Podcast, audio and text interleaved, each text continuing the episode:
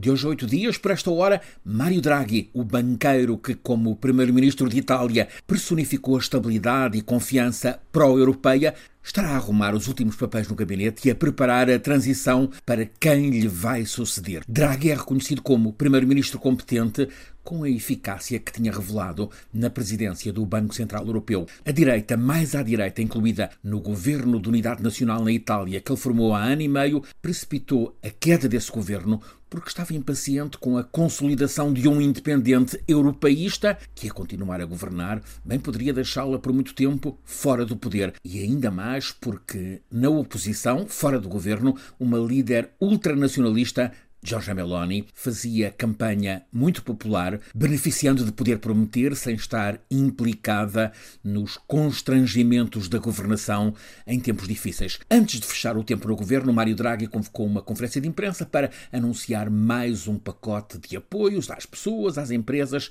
isto perante a crise com a inflação. Draghi, habitualmente muito formal, desta vez teve momentos até pouco diplomáticos, com expressão com alguma dose de sarcasmo, ele quis deixar uma mensagem. Sabemos que há quem goste muito dos russos, entenda-se do Kremlin de Putin, quem queira acabar com as sanções que estão a ser impostas à Rússia e que fala com eles, russos, às escondidas todos os dias. Draghi acrescentou uma conclusão: a maioria dos italianos não quer isso. Mário Draghi, tradicionalmente muito rigoroso, neste pormenor, colocou-se num território questionável. Draghi não pronunciou o nome, mas obviamente referia-se a Salvini, líder da Liga, um dos três partidos da coligação às direitas em Itália. Nas sondagens, de modo constante, esta Liga de Salvini fica pelos 13%, integra uma coligação de três partidos à direita, dada como ampla vencedora das eleições do próximo domingo, com 45%. É a coligação de dois partidos soberanistas na direita da direita, o Fratelli d'Italia, Irmãos de Itália, de Giorgia Meloni,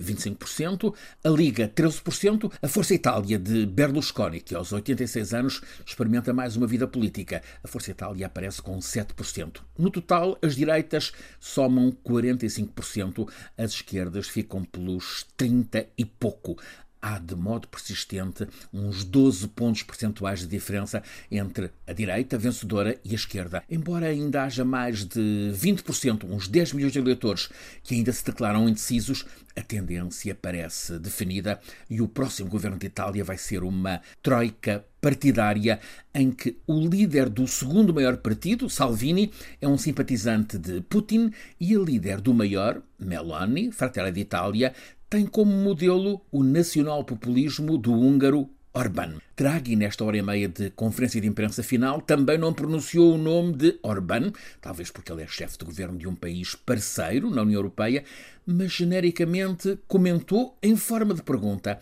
quem são os parceiros exteriores que mais interessam à Itália? Remeteu a resposta para as pessoas, os cidadãos de Itália. Na prática, Draghi estava a expor as contradições. Por um lado, na coligação da direita, dada como próximo governo de Itália, predominância de dois partidos muito nacionalistas, mas com a contradição de um ser pró-Putin, outro pró-Orbán, de facto, um pró-russo, outro pró-NATO. Ao mesmo tempo, contradição nas tendências de voto na cidadania italiana. As sondagens mostram muito europeísmo, mas os mesmos eleitores votam em partidos muito eurocéticos. De facto, as eleições deste próximo domingo em Itália são uma espécie de referendo, uma Itália europeia ou uma Itália ultranacionalista, uma Itália dos direitos e das liberdades ou uma Itália que fecha portas a migrantes de fora da Europa, à comunidade LGBTI e ao aborto. Na prática, com a provável tomada do governo de Itália por dois partidos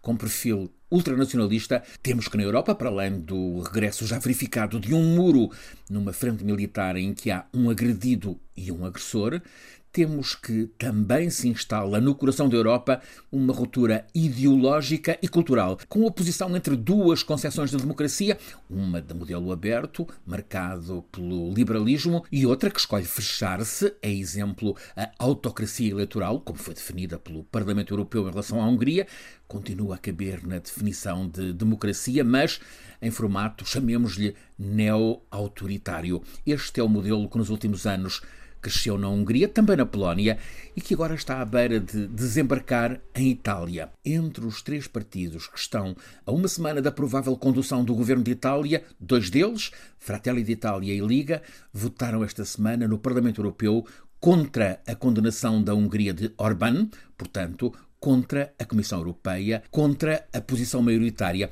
entre os 27 países da União Europeia. A questão, assim, é de que lado vai estar a Itália a partir da próxima semana.